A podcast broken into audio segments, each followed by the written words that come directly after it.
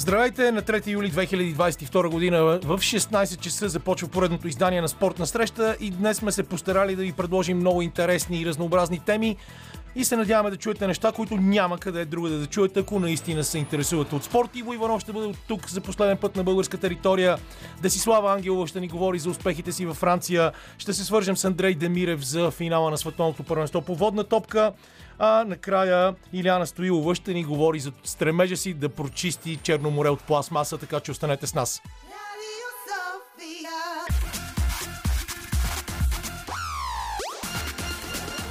Спортна среща с Камена Липиев. За разлика от Бионсе, ние нямаме никакво намерение да разбиваме каквито и да било чужди души. Лилия Големинова избира музиката, Петър Пеков е на звукорежисьорския пулт, Антония Каменичка е редактор на това предаване, аз съм Камен Липиев Кедъра, който никога не е сам. В този сезон на фестивали и политически простоти а, се чудим вече, както винаги, какво да започнем, с какво да започнем. Самолетите отлетяха за Русия, което всъщност не е никак лошо а, въпреки че естествено всички се опитват да ни страхуват с това каква голяма катастрофа за националните интереси на България ще бъде оттеглянето на руските, изгонването на руските дипломати, но наистина вместо да се занимаваме с това да си разказваме кого сме слушали, дали Джон Маклафлин или Гогол, Бордело в петък, или пък сме били на фестивала на устието на река Камче, където имаше и супер яки а, вечери, освен много готина музика, да речи Get Rings, а, или въобще какво ще правим тази вечер, ние трябва да се занимаваме с политически простоти през цялото време и да си мислим, ще имаме ли кабинет и нови избори. Но, Антони, аз ти предлагам да не задълбаваме в тези теми, защото и без това слушателите са сигурно с, с продънени мозъци цяла седмица. А, и също така след избора несъстоялия се избор на нов генерален директор на Българската национална телевизия, в който всички гласуват против Кошулков, но Кошулков остава начало. Привет, първо на слушателите. Камене, да, добър обзор направи тук за половин минута, абсолютно. А, скъпи слушатели, имате уникалния шанс Камен да следи изкъсо и да анализира събитията за вас, за да може да ви ги смели в рамките на едно много кратко време, да получите екстракта и то правилно нюансиран. А, в случая така е доста наситена седмица и фестивално, и политически, и всякак.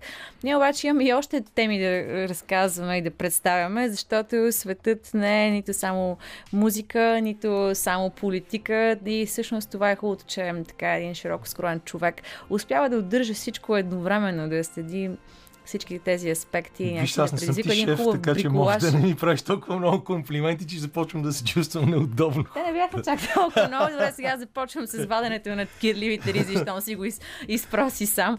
Но да, аз не знам сега откъде да започна, защото тук що ми съобщиха поредната е, съкрушителна новина, че хедлайнерите на Фестивала, към който аз се бях запътила тази вечер, няма да дойдат, защото това е част от една много мощна тенденция покрай липсата на летищен персонал и кризата с полетите. Знаеш, в момента музикалните събития в цяла Европа страдат и всички организатори се видели в чудо, защото непрекъснато за големите събития отпадат, отпадат хедлайнери. И моите любими Viagra Boys за които съм отнесла не една подигравки тук в тази редакция. Те също няма да дойдат в Пловдив. Има обаче други готини групи, които човек може да слуша, така че... Гостите ни след няколко минути в студиото Десислава Ангелова и нейния легендарен съпруг, световния шампион по бокс Киркор Киркоров, който само ще присъства телом в студиото.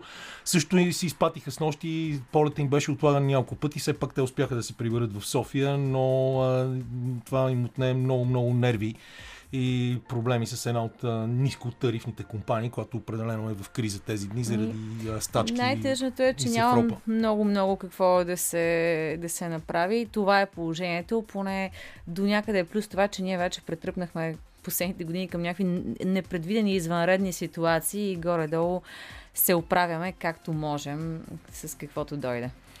А, много интересен спортен живот има в, по целия свят, защото завършва първата седмица на Уимбълдън, започна колоездачната обиколка на Франция, за която със сигурност ще говорим в някои от следващите ни предавания, защото днес няма просто да имаме време, всичко е в зародиш още там.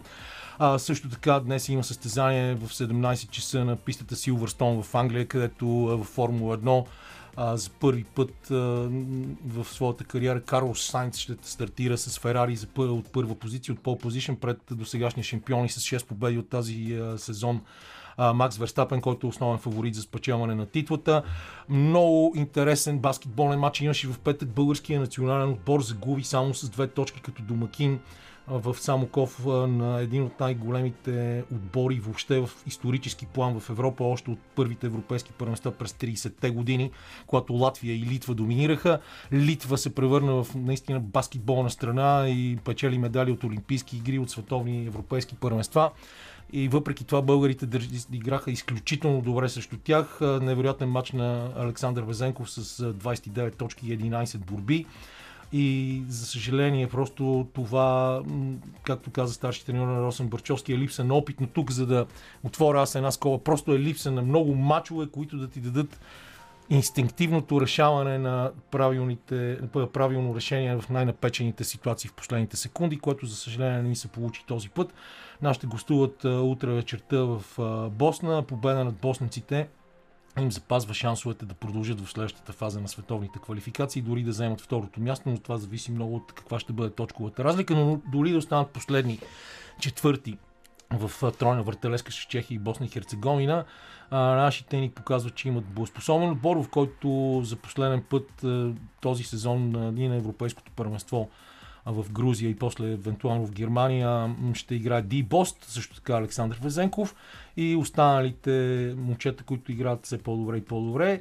Така че за тях наистина ще, ще бъде много важно и ще бъде много важно, ако успеят да продължат в следващата фаза на, на квалификациите. Моите приятели от Федерацията, от Асоциацията по триатлон също днес имат страхотно събитие, което е в Бяла а, на морето. За първи, след като миналата седмица имахме така наречения акватлон, където имах привилегията да бъда водещ на това събитие и затова си правихме предаването от Бургас и от София. А, днес имат и много хубава социална ангажираност с а, деца с увреждания, които известни спортисти им помагат да минат по трасето на триатлона. И ти предлагам да кажеш ти няколко думи за това, защото ние ще завършим предаването с една подобна кауза, която ще се чуем и Силиана Стоилова. Ще съчетаем всъщност няколко, как да кажа, новини в едно включване. Иляна Стоилова, а, тя е един половината от Win to Win. Всъщност това са група ентусиасти. Тя е такава половината сърце, които, за които е кауза да изчистят Черно море от а, пластмаса и от целия буклук, който волно си плува. Оказва се, между другото, че в Черно море вече има такъв а, остров от пластмаса, какъвто отдавна знаем, че има и в а, Тихия океан. А, те, причините за това са много, обаче има ни хора, които решават, че просто да се оправдаваш с това, че е мръсно най-достатъчно и ангажират така хора около тях, правят редица инициативи, като на сърф с уиндсърфове чистят морето. Понеже сега камене е юли, юли без пластмаса, знаеш, това е месец, в който хората се объединяват в целия свят покрай каузата да не използват ни, нищо никакъв продукт от еднократна пластмаса в продължение на цял един месец. Естествено, хубаво би било това да е 12 месеца, но да кажем, че юли е едно добро начало. Та по този повод, другата събота, на 9 юли от Каша Сърфско и Иляна Стоилова Win to Win правят много интересни игри, дискусии и така нататък в Приморско на тема как микропластмасата влияе върху морските организми, върху нас и така нататък. Ще има, разбира се, демонстрации, ще има почистване, повече за това ще разкаже тя. А пък спорта за деца с увреждания, който спомена, всъщност до някъде те така отдавна също и бутат нещата в тази посока и организираха една инициатива, с която да правят адаптирани уроци за уиндсърф за деца с увреждания което Нещо се казва много хубаво. Yes Surf. Yes много Surf, точно така. А, и е много хубава, защото сега ти ще се съгласиш, вероятно всички слушатели, общуването с морето е нещо много съкровено и много специално и всеки има право на това. Много по-хубаво и пълноценно е то, когато се занимаваш с някакъв воден спорт. Така че за чудесно е, че вече с... и деца с увреждания могат да се докоснат. Всички до това. хора с специални потребности, както е политически коректно да казваме, а, общуването и с морето, и с спорта, както и с животните е нещо изключително важно и не, не случайно компанията, в която работи и нашия приятел Иво Иванов, който сега ще дойде в студиото, надявам се след малко, а освен това на 7 юли ще представи своята трета книга в Маймонарника Community Living Opportunities имат специална ферма с животни, в която хора с подобни проблеми, аутисти, с синдром на Даун и така нататък ходят на специална терапия. Това терапията с коне, между другото, конкретно е изключително благотворна върху всякакви от проблеми като просто стрес и тревожност, през аутизъм и така нататък. В действителност, сега не знам дали конете имат нещо много специално в себе си или просто защото са отдавна а, опитомени, домашнени животни и са изключително толерантни към нашите човешки работи характери. Не знам, но така или иначе а, тези терапии са особено успешни. Дори около София имам немалко такива а, вече училища и школи, които предлагат такива, такива неща, такива продукти. Аз ти предлагам тук да прекъснем, да пуснем една песен и след това ще продължим с останалите теми в предаването, които надявам се ще бъдат интересни за нашите слушатели. И тук трябва да се заиграя с фамилията на изпълнителя, когато чухме преди малко, Сило Грин и да се пренесем на тревните зелените кортове, поне в първата седмица на Уимбълдън. Те още са, все още са зелени преди да станат на големи дубки, а, където станаха много интересни неща. Ига Швионтек, ни показва, че въпреки безпредседентната си серия от 37 поредни победи, кое нещо постигано преди това само от Мартина Хингис в края на 90-те години, а, не може все още да играе на трева. Направи 33 а, непредизвикани грешки и загуби от французойката Лизе Корне с 4 на 6 и 2 на 6, след което каза, че не е играла добър тенис, била е много по-объркана в съотношение на тактиката и за нея тревната настилка все още е като пъзел. Всички обаче говорят и за много сериозния скандал, който избухна между а, Ник Кириос и Циципас вчера. Този матч беше доста гро, грозен в това отношение.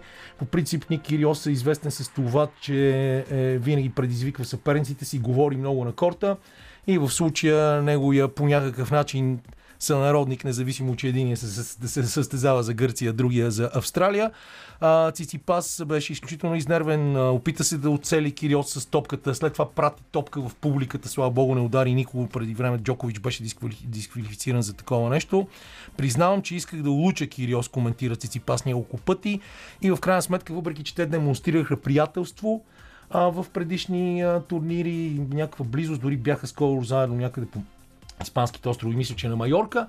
Сега този ми матч се превърна в нещо доста грозно, което в никакъв случай не е пример за джентълменския спорт, особено в меката на този спорт, Уимбълдън, най-готиния и най-сериозен турнир. В момента Давид Гофен спечели първия сет срещу Франсис Тиафо с тайбрек 7 на 3, води с гейм в, в втория сет, току-що изравни Тиафо. По-нататък имаме интересни матчове. За мен лично изключително интересен двубой ще бъде между Яник Синер и Карлос Алкарас, защото това са две от наистина новите много сериозни имена в мъжкия тенис и а, които се борят за попадане наистина в на лидерските позиции. Алкарас е феномена. Яник Синер като че ли малко изостава. Джокович играе по-късно с Тим Ван Райтовен, който наскоро победи а, Медведев и а, при жените в момента Мари Бускова води срещу Каролин, спечели срещу Каролин Гарсия 7-5-6-2, играят Татьяна Мария и Елена Остапенко в втория сет 5 на 4 за Остапенко. Първия сет беше спечелен от нея. Тоест Уимбълдън продължава да бъде интересен и предполагам другата седмица ще му обърнем малко повече внимание. Сега обаче ни чака един много интересен материал от Фения Искра Декало, който ти успя да, да работиш по него преди малко. Аз пък, докато ти говореше за тенис, ми хрумна да направя тази връзка, защото всъщност именно от тениса а, тръгва и, как кажа, се отварят и вратите за жените в спорта и за заплащането на жените в спорта е една тема, която ден днешен е актуална, защото а, тази разлика е особено осъзаема нали, в свята, в който вече говорим а, как тази разлика в различните професии трябва да се, да се затвори, разликата в заплащането. Спорта си остава една сфера, в която тя е огромна пропаст, която взе и лъха на неравноправие и така огорчава много хора, поне половината от населението на Земята. Има много, има много пластове. Има много, много пластове, има и много предпоставки а, за това, но тази шаметна дама Били Джейн Кинг а, през 70-те години проправя вратите за това да, жените да имат достойно място в спорта, много да бъдат и достойно, по този повод. и достойно заплатени точно така. А това е една една важна част от историята на жените в спорта. Хубаво е всеки се запознае с нея, но всъщност ние ще се пренесем от Съединените щати и от а, зеленото поле към Израел. Да, ще отидем към Израел, защото Национален отбор за жени а, по футбол на Израел е съперник на българския национален отбор. Нашите загубиха тук като домакини а, в квалификация за световното първенство през 2023 година в Катар с 2 на 0. Сега ще има реванш в Хайфа, като израелките също не са от фаворитите в а, тази група, но на българите им предстои матчи с фаворита Германия. И а, преди да дойдат в София, футболистките от обетованата земя обаче цяла седмица не тренираха. Бяха в стачка заради свои синдикални искания, а за конфликта и неговото щастливо разрешение сега ни разказват кореспондентите на Българското национално радио в Израел, Фения и Искра Декало. След футболистките от САЩ, Бразилия и Австралия, Израелките са първите спортистки от Евразия, които извоюваха изравняване на премиите и условията на труд между тези на мъжките и женските отбори по футбол. Почти седмица игрищата са останали празни в часовете на тренировки на жените футболистки. Не е тайна, че в Израел женският е, отбор е по-успешен от мъжкия, ако се сравнят победите в международни матчове. Въпреки това, рекламодателите залагат повече на мъжките срещи и постъпленията пред тях са значително по-големи. Битката между жените футболистки и футболната асоциация на Израел е от няколко години. За нея разказва доскорошната капитанка на националния отбор на Израел Карит Сандел. Синдикалната победа ми струва отстраняването от отбора и от капитанството, но си струва. Имам 70 матча с националната фланелка. Футболната асоциация на Израел е една от най-консервативните институции. Да се говори за равно заплащане между мъже и жени преди 4 години, когато започнах битката, изглеждаше немислимо. За да ни разобедят да се борим за правата си, използваха заплахи, интриги в самия национален отбор, отстраняване на водещи играчи и други. Понякога си мислех, че парите за тях са по-важни дори от победите. Неравенството беше заложено още в устава на асоциацията, където гласовете на мъже спрямо жени беше 20 към 12, като женските отбори от Третата лига въобще не са били представени. Започнахме борбата от неговото изменение – когато на 14 юни подписахме договорът, според което се оптимизират условията за тренировки, за плащане и завняване на условията за полетите, до сега мъжете пътуваха с частни самолети, а жените в економичната класа на обикновените, имаше и огромна разлика в командировъчните 500 към 15, условия по договорите и други. Сред най-сериозните ни победи смятам успеха за еднакви условия за ползване на игрищата, за осигуряване на женски облекла и спортни обувки, за хранителни добавки медицинско обслужване за мачовете и други. Голямата ни битка беше и за изравняване на заплащането на съдиите, мъже и жени. Много е важно и отношението на треньорите. Те трябва да бъдат професионалисти, но и да се отнасят с уважение към нас.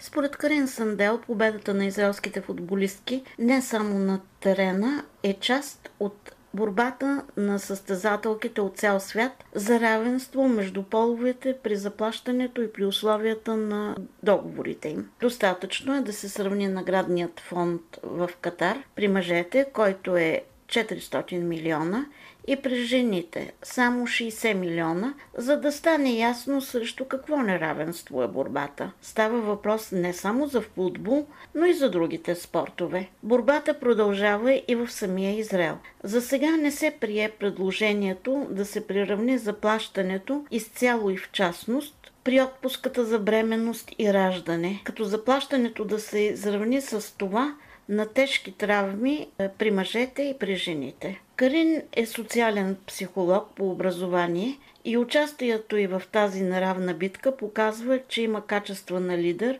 в синдикалните борби и воля за победа. За Радио София от Телавив, Фени и Искра Декало. Друга важна крачка към интегрирането на жените в мъжкия свят на футбола е това, което ти ми спомена, докато слушахме репортажа, че Мария Соле Фериери Капути от Италия е станала първата жена, която ще ръководи матчове от серия А. Ние в България още нямаме такива жени, но за сметка на това хубавите ни и доста кадърни съдейки Християна Гутева и Павлета Рашкова бяха интегрирани в не едно и две студия на Българската национална телевизия, Павлета Рашкова пое пътя на спортния журналист, въпреки че сега е в отпуска по майчинство. Да, понеже това неравенство всъщност не е само по отношение на спортистите, ами и на всички по веригата, треньори, съди и така нататък. Примерът с Мария Капути е много симпатичен, защото а, Нали, интересен е тук въпрос е дали тя пък няма да се сблъска с предразсъдъците. Може една жена да изпълнява достатъчно добре на такова ниво, нали, когато говорим за серия а, тази длъж, длъжност. Всъщност оказа се, че и публиката страшно много я харесва. Много рядко и успорват това, което тя отсъжда, което означава, че малко или много има приемственост. Вратите там са отворени. Така че това е един добър знак за какво мисли за неравенството в а, спорта между мъжете и жените. След малко ще ни каже Десислава Ангелова, която самата миналата година водеше ботка, битка в Франция, която, която се наричаше матч за равенство, матч по легалите. Но сега реклами и след това моите приятели от Акага ще ни заведат на морето. Това е Радио София. А, това е нашето време. Току-що ни пееха и понеже това също е моето време в ефира на Радио София, затова си позволих да прекъсна тази песен, защото тук в студиото са два мои много близки приятели, с които се виждаме един път в годината. Един от тях ще остане зад кадър, няма да го показваме, няма да го чуете гласа, но все пак това е световният шампион по бокс и неговата дългогодишна партньорка в живота Десислава Ангелова, която щупи всички водомери в френското първенство, изкърти мивките там, защото спечели три от трите възможни титли при девойките през този сезон. Но Деси, понеже преди малко чухме този материал на Фения Искра Декало от Израел за това как израелските футболистки се борят за равенство при заплащането. И аз съм те предупредил, че ще си поговорим малко и за това. Как гледаш ти към тази битка, защото тя понякога излиза малко като че ли от а, добрия тон и а, се оказва просто, че трябва мъжете и жените да взимат еднакви пари, което от чисто економическа гледна точка много често е невъзможно, независимо от това, че на някои от тенис турнирите се постигна изравняване на наградните фондове. Значи това е много модна тема в момента. Здравейте първо на всички радиослушатели. Аз също мисля, че не е възможно да има еднакво заплащане при мъжете и при жените, по проста причина, че интереса за мъж, към мъжкия спорт, за съжаление, е доста по-висок към женския спорт, но има неща, които все пак трябва да се променят и в 2022 година можем вече да говорим за някакво равенство, за желание за някакво равенство, което може да се изрази по много други начини в ръководни позиции, в също и в регламент. И ние тази година във Франция страдахме от регламент, който е различен при подрастващи момчета и момичета. Да, ние говорихме миналото лято с теб по повод твоята битка, така наречения матч за равенство, матч по легалите, а, която ти така и не успя да спечелиш, но и, и беше принудена да играеш с супер талантливи деца, 7 от които са в различните детски, юношески, 11. Да, 11 са на Франция а, и въпреки това трябваше да играете в по-низки дивизии. Как ви се отрази това и това ли ще бъде евентуално... А, не, това, само до тук, после ще задам въпроса за това ли е причината. Значи, когато регламента не е еднакъв за подрастващите, това е, за мен е просто не, не, необяснимо защото не можеш да правиш разлика между деца, момчета и момичета. Тук не става въпрос за пари, не става въпрос за економически интереси, тук става въпрос просто децата да имат еднакви възможности да играят. И за съжаление, ние не стигнахме до много далече, т.е. по-точно ние много, много далеч стигнахме, но нещата не, няма да се променят скоро време. Но започнахме нещо, което според мен няма да приключи, ще, ще се доразви, дано някой ден това нещо се случи там. Защото аз пак повтарям, една жена не би трябвало да бъде на по-низко стъпал от един мъж в каквато и да е ситуация, позиция, професионална кариера и така нататък. Всичко опира до въпрос колко умееш, колко можеш и каква, колко си компетентен. Не става въпрос дали си мъж или жена. Ами ние имаме примера да кажем на Сил Бърт в NBA, която е, работи дълго време с Сан Антонио Спърс. Дори се говори едва ли не, че някой ден тя ще стане следващия старши тренер след... Беки Хеман, пардон, не Сил Бърт, Беки Хеман. Uh, след Грег Попович. И това е един много светъл пример, но то, това е едно от изключенията на практика в, в спорта въобще. А, в женската NBA почват нещата да се случват. Миналата година подписаха едно споразумение, което е много по-добро от предишното, но няма нищо общо с а, мъжката NBA. А, много, много момичета от NBA в момента са с помощни треньори в а, мъжки отбори в NBA, което е нещо много, много позитивно.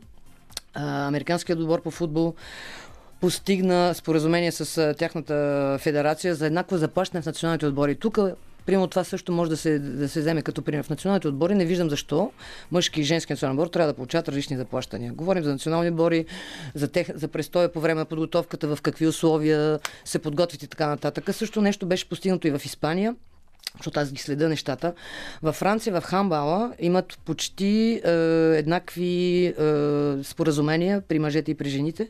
Започват нещата леко да се движат, но все още не е това, което би трябвало да бъде. Но ти самата като треньор на доста сериозно ниво, след като постигаш толкова много успехи, знаеш, че ако, ако беше мъж, ще, да взимаш поне 1200, 300, 400 евро повече, отколкото получаваш в момента. Да не говорим за конкретни възнаграждения, но за, за разлика в сумите. Не, тя разликата си е написана на, на лист на хартия. Във Франция, в мъжката част, не, има си, те си имат кон, конвенцион, не знам, споразумение. да, споразумение. Споразумение с играчите и с треньорите, в което минималното заплащане е с два пъти повече, отколкото в споразумението при жените. И това е нещо, което просто е аз не го разбирам. Също така, може би и на менеджерски длъжности все има не чак толкова много жени на ръководни функции в клубове, в федерации, в национални отбори, навсякъде. В България не знам, във Франция нещата почват да се движат. Значи в четири отбора, ако не се лъжа, в женската първа дивизия има менажери жени, бивши баскетболистки. Е, това е просто... Самата Френска федерация има желание да, да, да направи някакви промени в тази насока. Почва да се правят нещата, което е много позитивен факт. Надявам се да продължат така нещата в тази насока. И аз лично също се надявам. Аз ти програм сега си пусна една песен, за да имаме после по, поне 10 минути да си поговорим за, лично за теб и за това какво направи през сезона и какво ти предстои през следващия. И сега продължаваме след това парче да си говорим за Сислава Ангелова, за нея, за сезона и във Франция, който беше изключително успешен, независимо от това, че отборът ти игра в някакви странни ниски дивизии, заради това, че такъв е регламента в Френската федерация. Как стават така нещата? Деси да имаш 11 души в различните национални отбори на Франция, 4 до 20 години, другите в 7 в различните групи след преди това и да спечелиш и трите купи във Франция при положение, че играхте в ниска дивизия през целия сезон. Значи тази третата купа е фактически в тази ниската дивизия. Третата да, ти затова беше казала, че тази е най-лесна. Която е супер лесна. Ние там на само да дам малко рез... Е, цифри, за да разберат хората. Всъщност този регламент, който нас ни ощети в началото, е...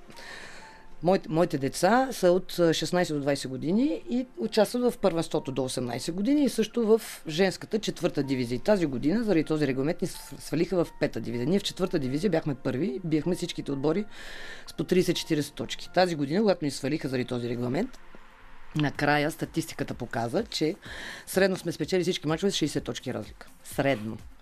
Така че беше абсолютно излишно това първенство за нас, но пък две, другите две титли са много ценни, защото те са в, в, в нашата възраст, с най-добрите отбори в, в Франция, с Бурж, с Лион, Не, с Академията на Тони Берси Паркер. се играе. Финала Купата на Франция в Берси, както всяка година. Това е едно много интересно състезание, съвсем различно от всичко останало, защото всички всички го чакаме това състезание. Просто организацията е прекрасна. В Берси залата е пълна. Има девойките играят, юношите играят, след това има мъже и жени. Финалите на Купата на Франция притичат през цял ден. Страхотна организация. Има пресконференции, журналисти, много добра комуникация. Което е страхотен стимул за работа на всички. Просто е просто едно състезание, което м- наистина всички го чакат и е много, много престижно. Другата, третата титла е вече първенството на Франция, което се играе цяла година което го спечелихме до 18 години. А, как се печелят тия неща? Ми много лесно, с много, много тренировки. Аз нито съм открила топлата вода, нито ще я открия. Моите деца тренират по 9 пъти на седмица. 9 пъти по 2 часа, значи смятате ги, това са 18 часа на седмица. И ход на училище, разбира се, защото във Франция училището е от сутрин до вечер.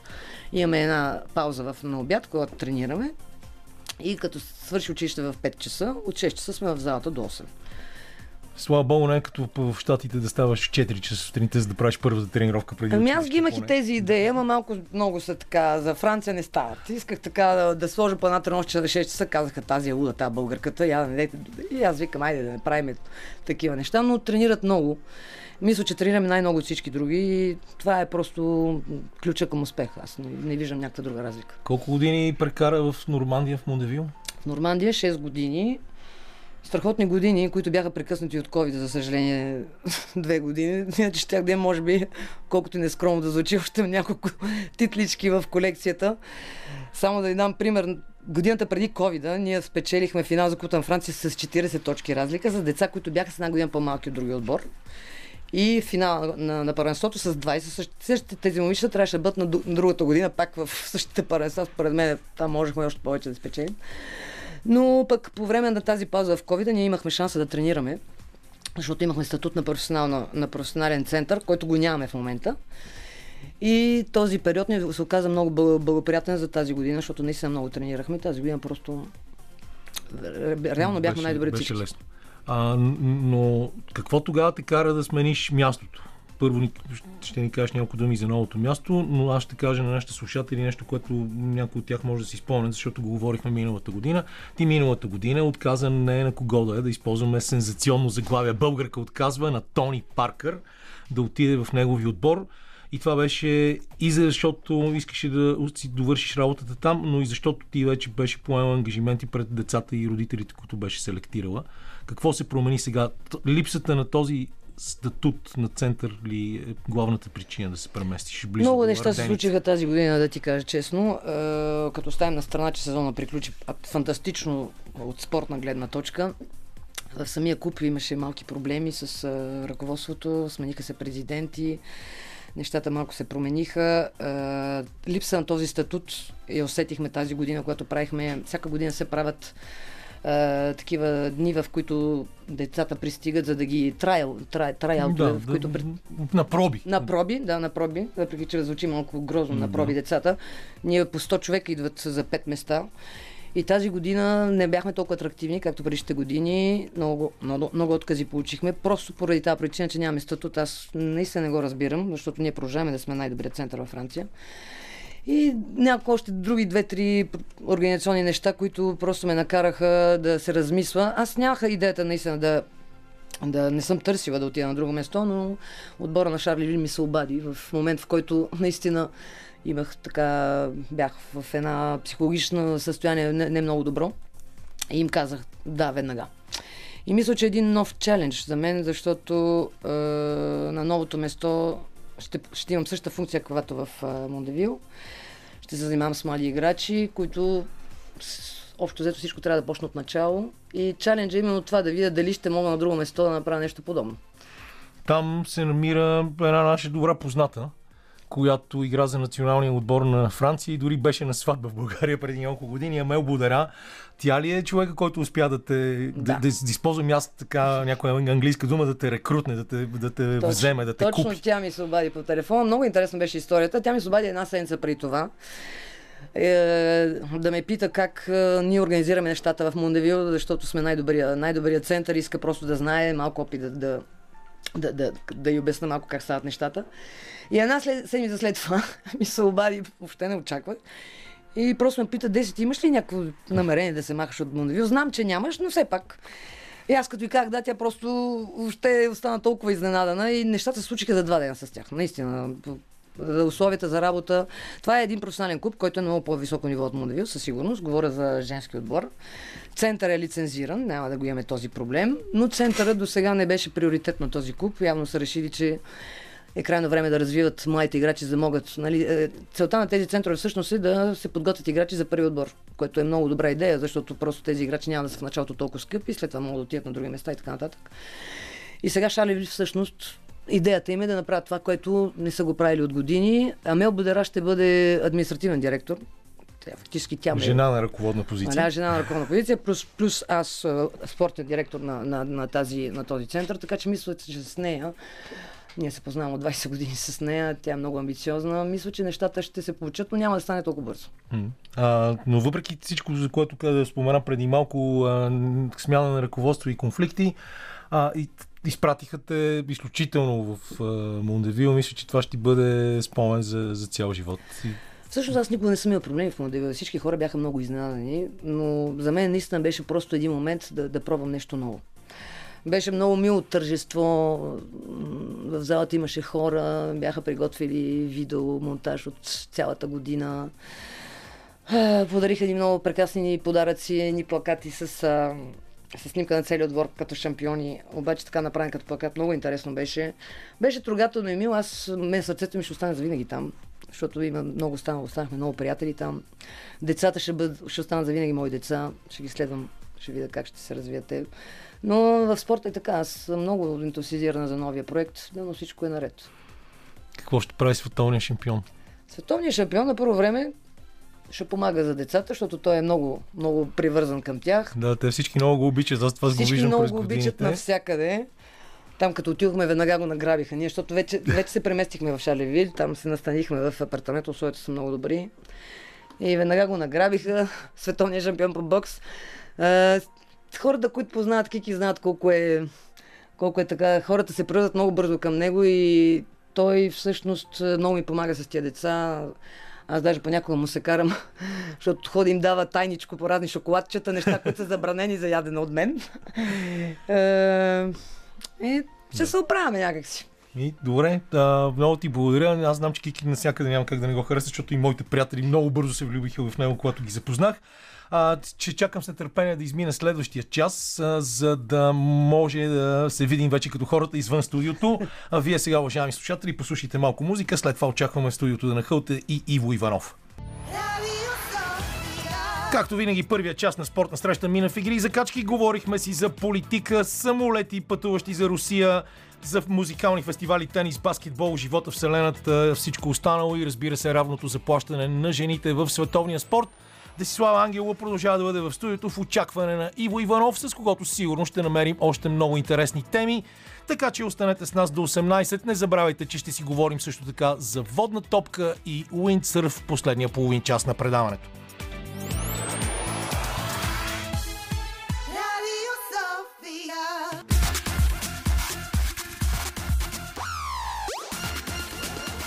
Спортна среща с Камена Липиев.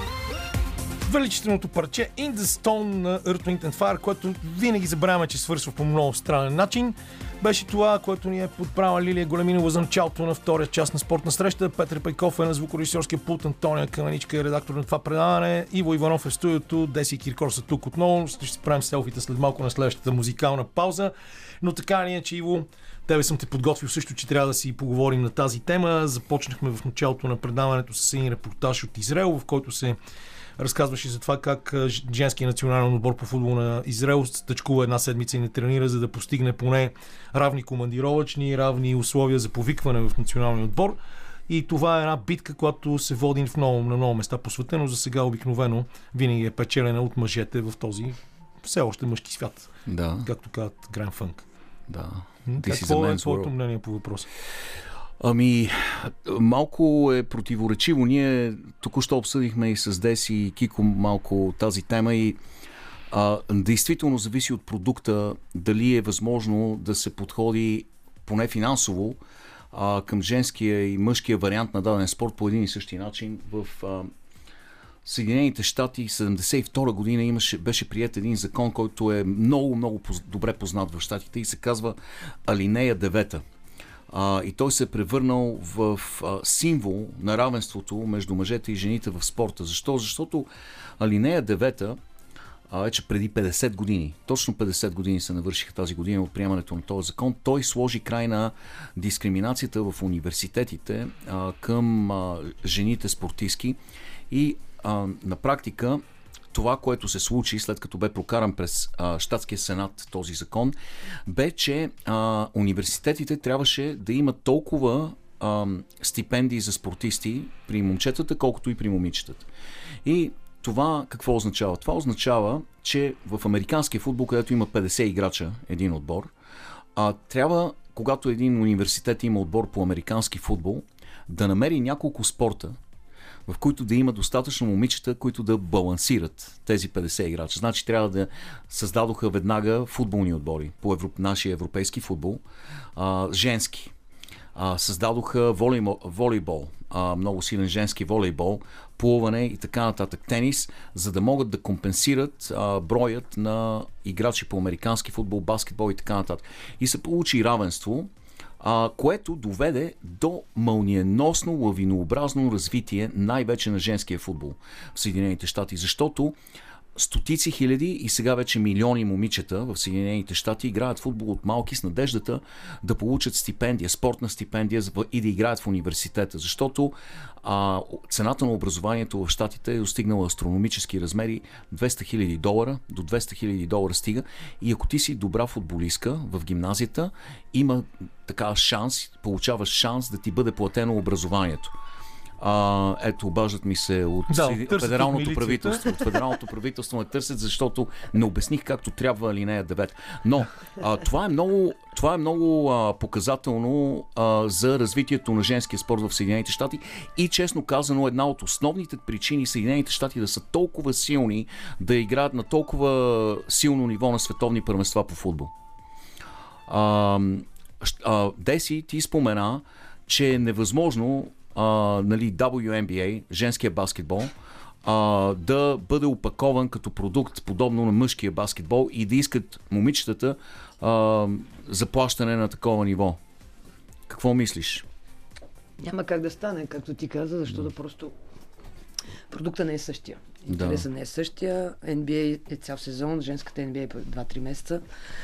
Но преди малко говорихме с Кедра. Те постигнаха нови споразумения в женската NBA, което е доста по-добро от предишното. И все повече се говори за женската NBA. Това е един продукт, който се развива много добре, има много голям интерес, но не може да се сравнява с мъжката NBA. Това, това го знаем. Просто нещата за равенство трябва да бъдат на друго ниво. За сметка на това, жените пък имат възможността да играят в другия дълъг сезон в, силни европейски отбори, където парите никак не са лоши. За съжаление, ние няколко пъти обсъждаме с Иво целият случай с Бритни Гранер, затова сега няма да те предизвикваме и теб да го коментираш. Но и в Турция, и в Испания, и в Русия, и в Италия нещата изглеждат все по-добре. Между другото, да поздравим Мария Костуркова за новия отбор в Испания. Видяхме се в понеделник с нея, точно преди да си заминат. Имахме само един час, може би, с Мариана и с Мария да се видим. Наши приятели, с които се, някакси живота ни разминава дълго време. Иво, като говори за федералното правителство, малко това ще излезе извън темата, която сме започнали да дискутираме, но федералното правителство не, но съда, Върховният съд Съединените щати направи изключително глупост тези дни с това с абортите което е точно обратното на всичко, за което ние говорим, доближаването на стандартите и отношението към мъжете и жените. Това е изключително дискриминационна постъпка, особено точно към жените. Да, да, дръпнахме а, 4 столетия назад с, с, с, с този закон. А, най-могъщите хора в Съединените щати, както знаете, не са президентът, не са сенаторите, не са конгресмените. Най-могъщите хора, когато стане дума за законодателство, са 9 човека.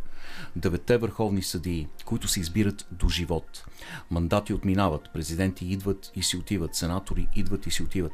Тези 9 човека остават посмъртно, до края на живота си, са върховни съдии. Тези 9 човека са крайна инстанция. Те приемат закони, те отменят закони и са изключително влиятелни. И не случайно има цяло общество, Fe- Federalist Society се казва, федералистическото общество, които са се нагърбили, това са много влиятелни хора и много религиозни хора, които са решили да подменят всички върховни съдии малко по малко и да направят а, Върховния съд на Съединените щати ултраконсервативен. И по безпредседентен начин успяха да революционизират Върховния съд в рамките на 4 години.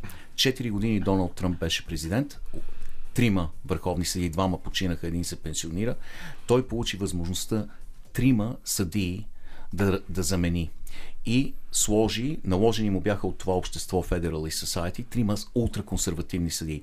Стигна се до баланс от 6 на 3. 6 консервативни, 3 либерални. И беше ясно, че те вече 50 години се опитват да отменят Roe vs. Wade, конституционното право на жените за аборт в първите нали, седмици от бременността. Това бе отменено и за броени дни те почнаха да променят а, профила на американското общество. А, така че м- следващите 30 години, 30, тези хора са на по 50 години, те ще бъдат в продължение на десетилетия, те ще а, формират облика на американското общество, така че ще видиме още Handmaid's Tale, не знам как са го превели на Да, български. дневниците на прислужниците, да. това беше точно това, което исках да кажа аз в момента. Точно на там вървим, за съжаление. Да, да, много тъжно. А, говорихме за, за, футбол, за футбола специално, като стана дума за продукт и разлика в продукт. А, женският футбол в Съединените щати, както всички знаем, е на колосално ниво. Те печелят световни титли, те са винаги претенденти за олимпийската титла, те са валяк, който мачка, има толкова много добри състезателки, че е трудно дори за селекционера да реши кои там 11 момичета да пусне в игра. Толкова много феноменални футболистки има, но те получават трохички, сравнено с мъжкият национален отбор по футбол, които ги бият като, нали, бият ги където ги хване всеки. И не са печелили нищо, но те Въпреки твоя оптимизъм за развитието на мъжки национален да, отбор. да, но, но съ- съответ, а, нали, съпоставен с женският, значи жените печелят всичко. Пътуват в а, обикновена Има класа. само още в, не да. повече от три страни в целия свят, които могат да се конкурират с женския Да. отбор. На щатите това са Бразилия, Германия и Швеция понякога. Може би въобще понякога Китай и. Франция, Да. нали? но, а, но мисълта ми е, а, мъжете пътуват първа класа или с чартерни самолети, а, играят, получават великолепни акомодации, нали, хотели, храна, масажисти, какво ли не, какви ли не е базови условия. Момичетата, които печелят всичко и бият всичко наред, пътуват нали, натясно в пътническа класа, а, играят на а, изкуствени терени. Световно първенство в Канада на изкуствени терени се игра. Представяш си за какви контузии става дума, когато се играе на такова високо ниво.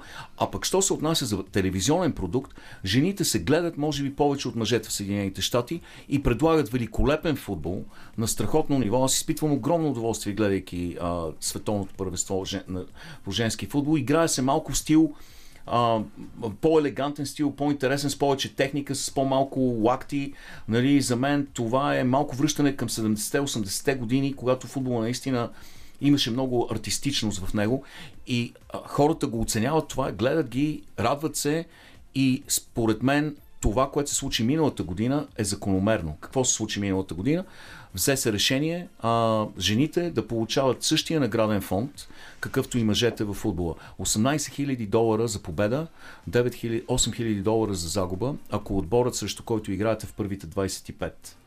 Нали, ако е а, под първите 25, става 13 000 и а, 5000, да кажем. И а, а, също така изравняват се условията от това къде се играят мачовете, в какви хотели, с какви самолети се пътуват. Така че това е много-много положителна промяна, според мен.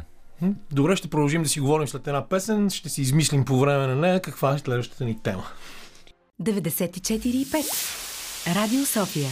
Гласът на столицата. Lighthouse Family, като че ли Лилия, Големинова знае, че една наша друга баскетболна приятелка, която се намира на западния бряг Галя Райла и беше много голяма фенка на тази група. Но понеже си говорихме за представянето на националния отбор по баскетбол и тази загуба от Литва само с две точки, която драстично обаче намалява шансовете да се продължи в следващата фаза на квалификациите. А, Иво е разузнал какво, какви са отзивите в Сакраменто за Сашо Везенков, защото знаете, че това лято след драфта правата от Бруклин Нец на, на Везенков отидоха в Сакраменто. И те го харесват, но той тук играе четворка, там трябва 100% да играе тройка или дори двойка, трябва да, да играе повече а, на периметъра, защото просто неговата физика, той е толкова той е страхотен майстор, нали, страхотен баскетболист с феноменален коефициент на баскетболна интелигентност, а, но а, просто а, физически, колкото повече се приближаваш а, в подкошието там, на толкова по-огромни планински масиви човек се натъква. Нали? И, и той Масиви просто... от лакти. да, да, да. А, просто много, много силни, много едри играчи са там и в подкошието. И а, въпреки, че той има страхотни инстинкти, за него ще бъде трудно да намери място там. А, но тази стрелба, която действително е станала ювелирна, нали, майсторството му, според мен, би могло да помогне на Сакраменто. Проблема е, че имат много, много играчи от а, а, така в същия стил, които играят в същия стил а, в Сакраменто и а, може би ще трябва да играе с много ограничени минути.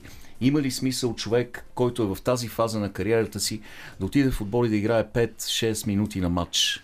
А, като че ли, не знам, от него е естествено крайното решение, то е крайна инстанция, а, но и Деси спомена а, по време на песента, че ако е на негово място, тя би останала в Европа, където може да изкове а, действително баскетболно наследство и да остави следа след себе си и да бъде пример за играчите и в България, и Той- в Европа. Той и, направи да. такъв сезон. Той направи феноменален сезон Да. тази година. Беше претендент за MVP на Евролигата, което е нещо абсолютно Нереално. Да. нереално.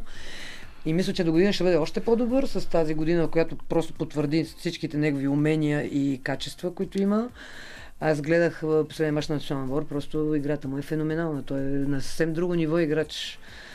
И съм съгласен с теб, Иво, че според мен, решението разбира се е негово, но в Европа той може да блести, в Европа може да има една истинска роля, такава как- каквато има в момента в, Олимпиакос. А в NBA просто ще бъде един играч от многото. Един помощен играч, така наречен ролплеер, който на практика няма дори да има толкова много минути. И заради това тук в случая е много по-добре да, да се направи преценката има ли смисъл да се рискува с NBA, защото м- знаем колко много хора се опариха и след това се връщат. Не всеки може да бъде феномен като Лука Дончич или Никола Йокич и да се превърне в интегрална част на отбора, в който играе и да бъде звезда на този отбор. Или Дирк Новицки, да кажем, от близкото минало. Много добри играчи европейски са в NBA, са просто по- помощни, помощни, Помощни, играчи. да, Аз да. Биелица го харесвам много. Но, да, но В той съ- почти не игра. В Golden State Да. просто седеше на пейката и ръкопляскаше. Да, Към Пацо направи няколко, няколко добри, вли- и добри Да, игри, мача, но, но пак да. не е. Също в Европа блестеше. Да. Беше основен играч в Реал Мадрид. Да. Сега Данило Галинари е отишъл в Бостон Селтикс, не знам дали видя последните Да. новини и а, отново това е елитен играч, който ще седи на пейката. Той, неговата позиция се дублира с поне няколко от звездите на Бостон Селтикс и той ще играе 2-3 минути на матч. Какъв е смисъла? Ми, И- смисъла може би е първо престижа, че играеш в Националната Да. баскетболна асоциация и второ, че имаш гарантиран контракт, който обикновено е доста голям. Доста пари. Сумата е доста съвсем различна. Теодосич отиде за една година, не знам дали си спомнят. Да. И се върна, взе парите и се, се върна. И това вече е въпрос на приоритети. Дали искаш да отидеш в, и да направиш много пари и да не играеш, а, и това е приоритет на много хора. Няма лошо да, да спестиш ставите си и нали, връзки, коленните връзки и да си правиш милиони долари, без да подлагаш на какъвто и да било, било риск здравето си. Но пък има други хора, които вече са направили пари и биха искали действително да изкуват баскетболно наследство. И за тези хора е по-важно да играят, нали, да печелят титли, да, да ковят, коват легендата си. А, и за тях е обидно да седят на пейката и да правят милиони долари без да правят нищо. Така че, не знам. Ам, видя ли Камене, а, че има, има евентуално някакъв шанс Расъл Уестбрук а, да бъде заменен за Кайри Ирвинг? Да, видях, че се, има такива спекулации, но който вземе Ръсъл Уестбрук няма много да Е, спечели. облечен. Но както и Кайри. да, получава, а, ще трябва да плаща огромна заплата Да. и да срещу човек, който разчита, т.е. работи предимно за собствената си статистика. Мисля, че той след Оклахома Сити, той на нито един път никъде нищо друго не направи. много След като интересен. бяха там с Дюрант, това им предвид. Много интересен колекционер на статистика е Расъл Уестбрук, защото той, знаете ли, той, това са трипл даблс, нали? това е най-рядката, най-голям успех в баскет. Обаче аз съм анализирал негови мачове и гледам внимателно какво прави той. Той е под коша и може да вкара кош, обаче му трябва още две асистенции, за да направи трипл дабл и я подава на някой на, на периферията, за да вкара тройка. Той изпуска, отбора му пада, защото на него му е трябвала асистенция. Същото се отнася и за отскочили топки, и за кошове в момента, в който трябва да подаде за тройка, обаче му трябва още един кош, за да направи трипл дабл. Той вкарва, отбора пада с една точка. Нали? И това е повтарящ се такъв а, а, модел при него, в който и отбор да отиде, отборите му падат, защото той играе за себе си, за статистиката си и също така не играе в защита. Този човек не играе в защита, не може да стреля. А, не знам, да, въобще въобще, не може да да стреля. И а, според мен този договор е невъзможно да бъде преместен. От друга страна, Бруклин имат отчаиваща нужда да се освободят от Кайри, от Кайри Ирвин, който се оказа метастаза в отбора и а, създава повече проблеми, отколкото Да, а, въпреки решения. целия си талант, особено Да. след а, всичките тези неща около вакцинацията. Да, Но да. какво, кажи сега какво става, че ни останаха 2-3 минути само. А, в четвъртък, най-после, хората могат да видят по 8 години, минаха от, От а, кривата на щастието. То мисля, че на днешния ден. Точно днес. А, сега, само 4 дни след а, 8 години и 4 дни, ще имаме хроника на болката. Точно обратното на кривата Да, на щастие. кривата на щастието. Да, но пак три, три думи, нали? това поне оцелих. Хроника на болката. Действително, това са 16 а, тежки истории. А, и ако има някаква съединителна тъкан между тях, това е именно страданието, но преодоляването на страдания. Нали? А, дали това е болка а, в смисъл на разрушение, на разруха и отчаяние, или болка в смисъл на укриляване и вдъхновение? Защото повечето успехи в живота са постигнали след преодоляване на някакво препятствие, свързано с болка и със страдание. И а, действително а, избора е на, на всеки човек, включително и на читателя. Какво ще получи от тази книга? Това е, а, това е твой избор. Разбираш ли? Дали ще усетиш вдъхновение, дали ще отвърнеш над болката с нарастваща сила или а, болката ще те смаже а, нали, и ще се откажеш, ще се отчаеш и ще се откажеш да се развиваш. Така че това са истории, които а, дават възможност за вътрешен избор, според мене.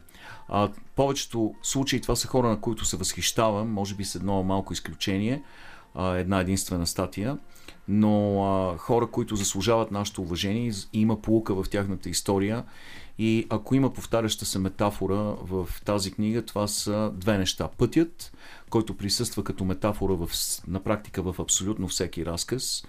А, и може би щях да нарека а, книгата по друг начин, ако някакъв нахалник на име Джек Керуак не беше ми откраднал по пътя. Как не го е срам. да, как не го е срам а, Джек Керуак да ми открадне заглавието на книгата, но хроника на болката, а, другата метафора е болката. Хроника означава пътуване във времето, така че а, на практика има много логика в това заглавие, тъй като историите са отражение именно на хрониката на болката. Добре, четвъртък, 7 Маймунарник. юли, 19 часа. Не, 18.30. 18.30, Да. добре, маймонарника. След това, ако искате да обогатите познанията си за български рок-н-рол, може да останете и на концерта на група Ван Кок. Изключително. Сега малко музика, а след това ще продължим с Андрей Дамиров, който ни чака в Билбао, за да ни разкаже какво става на световното първенство по водна топка, което завършва тази вечер. Днес завършва световното първенство по плувни спортове в Будапешта. Съединените американски щати с огромно количество медали в плуването, 18 златни, 14 сребърни и 17 бронзови, оглавиха класирането с цели 49 медала общо пред Китай и Италия.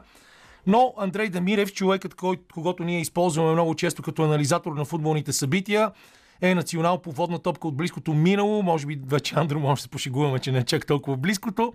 А, и водната топка е спорта, който е на неговото сърце. Той продължава да е ангажиран с водна топка в Билбао, където живее от години, а също така и да помага на перспективни българи, които си пробват късмета в Испания. Така че много ми е приятно да си поговорим преди днешния финал, който се очертава да бъде изключително интересен. Италия срещу Испания. Въпреки многото а, надежди на хората от Балканския полуостров да видят я Харватия, я Сърбия, я Черна гора някъде в битката за първото място. Добър ден, Камене. Добър ден, здравей. Здравейте, здравейте, уважаеми слушатели. Финални за балканските отбори бяха отстранени. А, модерната тенденция във волната топка е по-бърза, по-подвижна игра и в това отношение Испания, Италия и Гърция са водещите в момента. Ето Гърция сега а, спечели матча за бронзовите медали. Да, това беше преди съвсем скоро. Да, Матчът беше по-малко по-рано. Да. Следоват. Испания и Италия съвсем закономерно стигнаха до финала, като отстраниха силни отбори. Испания срещу Черна гора и в полуфинала срещу Херватия с убедителното 10 на 5, докато Италия спечели един четвър финал срещу домакините Унгария, които бяха големите фаворити, играят на свой терен в центъра на. Италия спечели този матч. Спечели и полуфинала срещу Гърция. Два много тежки матча. Според мен Италия пристига за този финал малко по-изразходвана, тъй като Испания спечели с 10 на 5 убедително срещу Хърватия. Не се изразходва особено много, докато Италия игра на предела на силите си. Интересното, че това е повторение на финала от предишния мондиал в Гуанжу, Южна Корея, в който Италия тогава спечели убедително с 10 на 5, но тогава става път точно обратното. Испания пристигна по изразходване на финала физически, защото игра срещу Сърбия на четвъртфинала и срещу Херватия на полуфинала, докато Италия имаше по-леки съперници на тази фаза. Сега става точно обратното. Има, а, Италия е много обновен състав в сравнение с последното световно първенство в Гуанжу. Има 7 нови състезатели, докато Испания е запазила така състава си, само 3 нови а, играчи има. Това, което направи силно впечатление, беше невероятната игра на дебютанта в, на вратата на национална отбор на Испания, Унай Агире, който дебютира на световно първенство и бе избран за МЛВП на последните два мача в четвъртфинала и на полуфинала на, на Испания. Е, е, Един изключителен успех.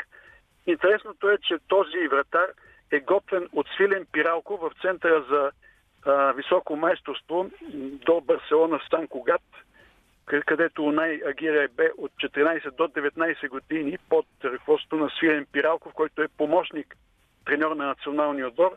Освен това, Свилен са минали и други двама млади таланти, най-голмайсторът на Испания Алваро Гранадос и, и също така един млад талант Бернат Санауха, така че в днешния финал има и подчертано българско участие.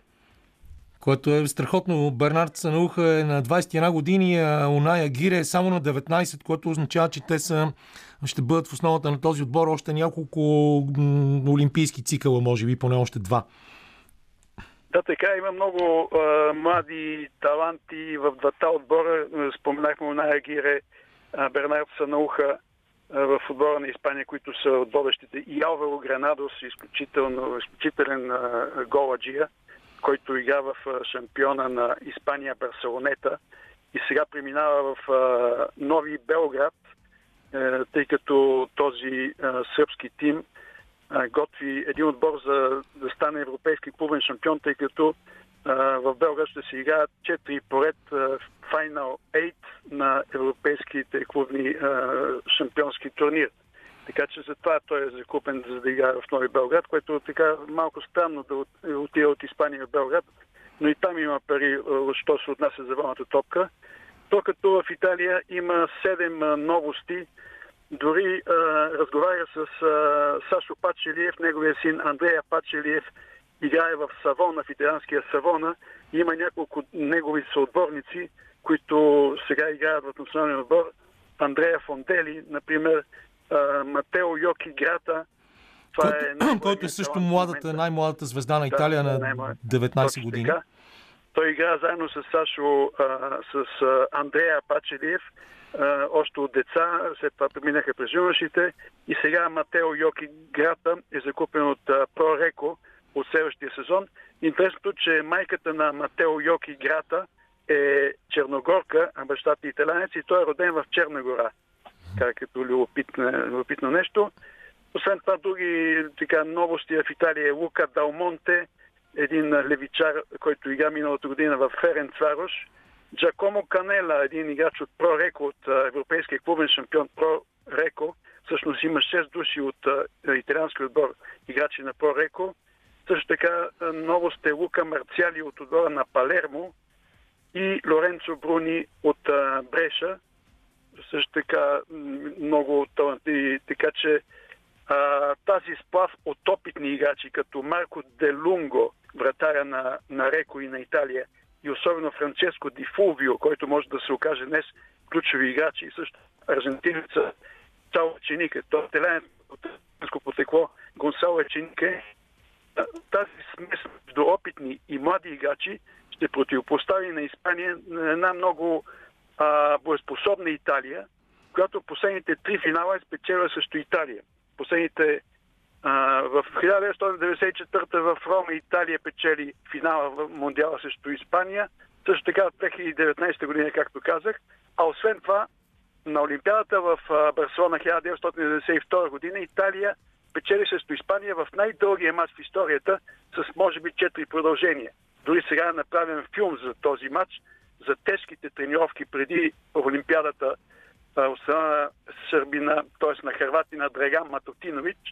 Има игрален филм, който сега излиза от септември, как се е готвил този исторически отбор с Естиарте, с Роян за това първенство. Така че Испания, след като е губила три финала последните, които играва срещу Италия, сега има огромна жажда за реванш.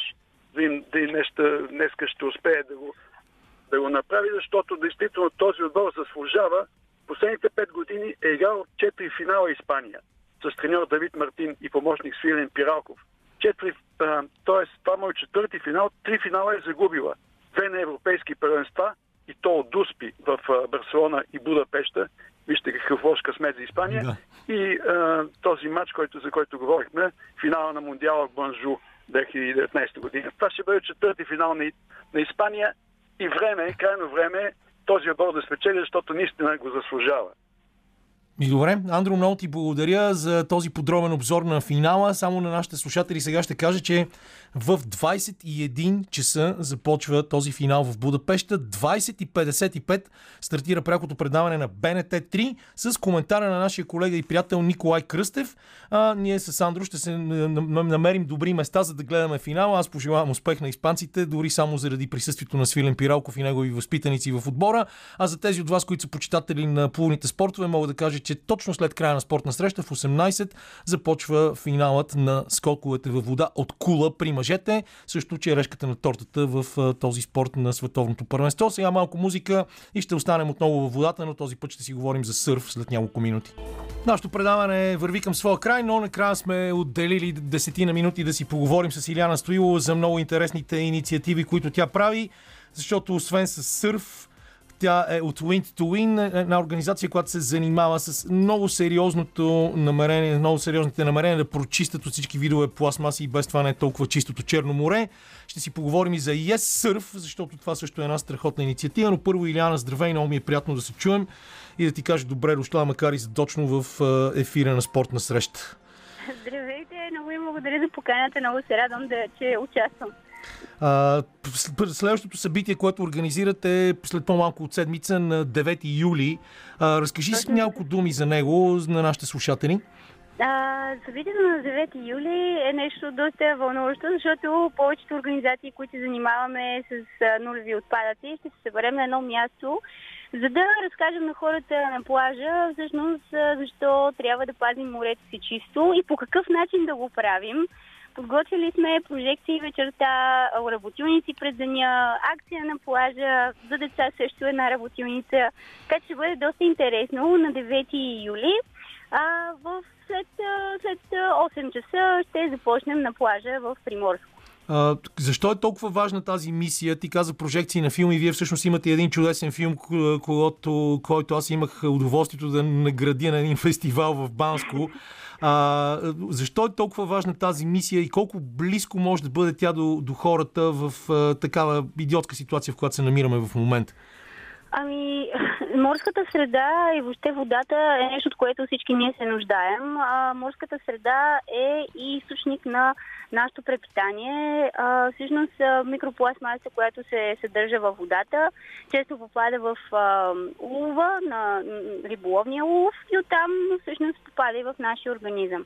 Има доста изследвания вече е, как влияе пластмасата на нашия човешки организъм. Това е едно не- неестествена а, субстанция в нашия, в нашия организъм и не, не води до нищо добро. Да. Напълно съм съгласен с теб и как успявате въобще да, да развивате тази мисия? Мен това ми е, това ми е важният въпрос, защото а, в момента в ситуация, в която всички се опитваме по някакъв начин да си... Не всички, всъщност, малка част от хората се опитват да спасат Черноморието, а другите не ги интересува а, всяка кауза, свързана с опазването на околната среда или протестите срещу застрояването. А, и това някакси много често ми се струва, че остава глас в пустиня. Ами това, което ние правим е а, обучително, а, говорим много за този проблем, чрез различни атрактивни а, акции, събития, прожекции, филма, както ти каза. Опитваме се по всякакъв начин да споделяме за тази кауза, да споделяме за важността и, и това, че всъщност всеки един от нас участва в а, проблема и в същото време и може да бъде и част от решението. Разбира се, това е един доста голям проблем. Той няма да се реши за една-две години, три, но, но с времето се изгражда една култура, една морска култура, която всъщност е, замърсяването с пластмаса е част от, а, от нея и трябва всеки един човек да има отношение както към планината, така и към морето и въобще към околната среда. И това не се, не се обучава за една-две години, ами това се случва с времето и нашата, нашата всъщност мисия цялостно е да да, да популяризираме тази тема и да говорим с хората за нея и да даваме и адекватни а, нали, възможности и решения за заменяне на пластмаса с други продукти. Вече, честно казано, на пазара има доста различни неща. Дори аз се радвам, че на това събитие с наши колеги аз ще се обогатя и ще разбера повече за новите неща, които можем да ползваме като заместители. А, също така нещо много интересно, което правите вие с Каша Сървско, това е така наречената инициатива Yes Surf, водни спортове за деца и младежи с специални възможности. Също е една много важна социална кауза, защото определено морето е, може някакси да помага за адаптацията на, на тези деца в е, живота въобще и на мен ми направи много добро впечатление. Това научих го днес, честно да ти кажа, защото съм запознат с другите ви а, инициативи, но това е новина за мен и много силно я подкрепям. 10 юли във Арна имаме първо събитие, май. Точно така. Веднага след събитието на сърфучилището в Приморско отиваме в Варна а, на плажа на Спарухово. Там се състои Surf. А, това е второ събитие за, за нас. А всъщност сърф училището от 6 години провежда такива занимания за деца с а, специални нужди и младежи.